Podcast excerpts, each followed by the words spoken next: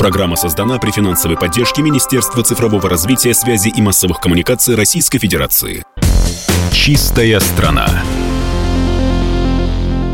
Здравствуйте, друзья! В эфире программа «Чистая страна» и у нас в гостях сегодня номинант экологической премии АО «Мосинжпроект» и Доровский Владимир Александрович, заместитель генерального директора по качеству охране труда, промышленной безопасности и охране окружающей среды.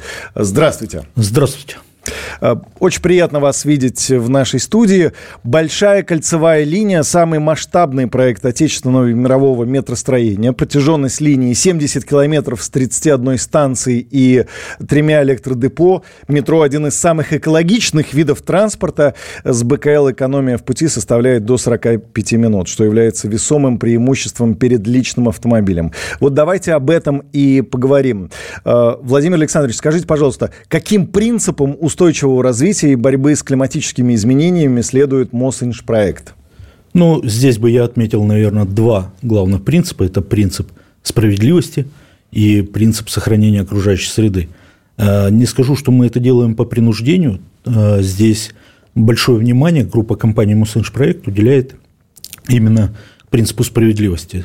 Э, что это означает для компании, для города в целом? В первую очередь, это сохранение качество жизни, а лучше, если это будет улучшение качества жизни для всех без исключения поколений, да, в том числе и будущих. БКЛ – это масштабная стройка, огромное количество ресурсов, энергии, человеческих сил, машин и влияние на экологию города. Как при строительстве учитывалось э, влияние на экологию города, какие цели ставились в части сохранения ресурсов и минимизации влияния на экологию Москвы?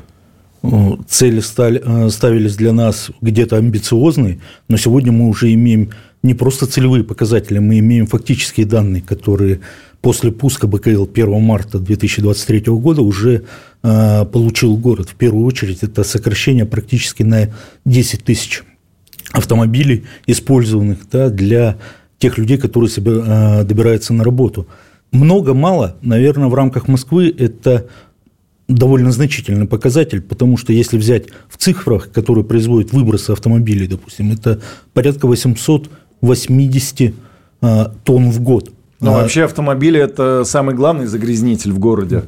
Именно так. И вы видите масштабные проекты, которые идут в Москве, не только БКЛ, но БКЛ – один из главных мегапроектов – что это дает? Люди пересаживаются на метро. Вы часто видите, вот в последнее время да, были снегопады, всех просили пересесть на общественный транспорт. Да, и автомобили, автомобили э, – это один из главных загрязнителей э, окружающей среды э, в процессе эксплуатации. Сейчас БКЛ 70-километровым расстоянием да, кольца дает возможность, не заезжая в центр, осуществить пересадку или добраться до нужного пункта назначения очень быстро и комфортно. Вы приводили данные про 45 минут.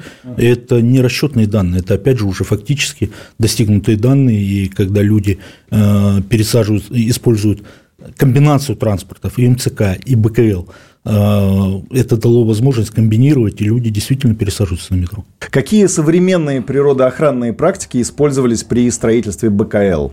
Процессе строительства мы использовали ряд новшеств. Это использование а, программного обеспечения а, в ходе осуществления экологического мониторинга, потому что есть в компании а, программный комплекс, который мы используем в работе, это МИП-сфера, который дает возможность создать единое информационное поле для нас и для подрядных организаций без участия там, бумажного документа оборота, когда выявленные несоответствия в процессе строительства можно зафиксировать, и подрядчик вместо того, чтобы писать а, ответные нам письма, что, когда снято устранение замечаний и так далее, а, он это делает все в программном а, обеспечении. Это, во-первых, экономия бумаги. Uh-huh. Да? Во-вторых, это скорость реакции и э, устранение замечаний происходит и дает возможность сократить сроки строительства станции. В то же время мы экономим затраты на электроэнергию, ресурсы, те, которые используем в процессе строительства. Скажите, пожалуйста, во время строительства в плотной городской застройке часто страдают э, зеленые насаждения. Ну и вообще, я так понимаю, что в городе всегда э, строить сложно. Как этот вопрос решался при строительстве БКЛ и какие мероприятия по компенсационному озеленению проводились после завершения строительства? Спасибо за вопрос. Действительно, вы можете обратить внимание, каждую станцию, которую мы сдавали, мы сдавали не просто бетон на стекло. Да, каждая станция угу. – это благоустройство, это озеленение. А, скажу так, что в процессе строительства а, только станции БКЛ было высажено, высажено 4 тысячи деревьев и порядка 19 тысяч кустарников при строительстве БКЛ. Много, мало, на мой взгляд, это совсем немало. А почему так считаю? Вы поймите, что мы не действуем это разово, мы поддерживаем это в процессе строительства. Мы стараемся сохранить те зеленые насаждения, которые есть. Даже при, при строительстве станции да, есть, которые там а, подпадают под вырубку и так uh-huh. далее, но мы всегда uh-huh. выполняем компенсирующие мероприятия. И если есть возможность сохранить, не попадает в пятно застройки тот или иной участок на строительной площадке, uh-huh. а, осуществляется защита зеленых насаждений, а, которая дает возможность, ну, в том числе и не тратить э, город, лишние городские э, средства. А вот есть, кстати, э, ну, какая-то разница, какое дерево посадить? Как-то в проекте это закладывается, какое именно? Или, может быть, то, которое вырубили именно, нужно такое же дерево посадить? Да, это есть, э, закладывается в проекте, не абы какие деревья высаживаются, все подбирается с учетом архитектурного облика, угу. с учетом э, климатических поясов, сколько необходимо, вот скажу так, в Мосэнш-проекте было разработано а, программа, ну, даже методика, я бы назвал это, методика расчета углеродного следа. Как же мы воздействуем на окружающую среду в городе Москве.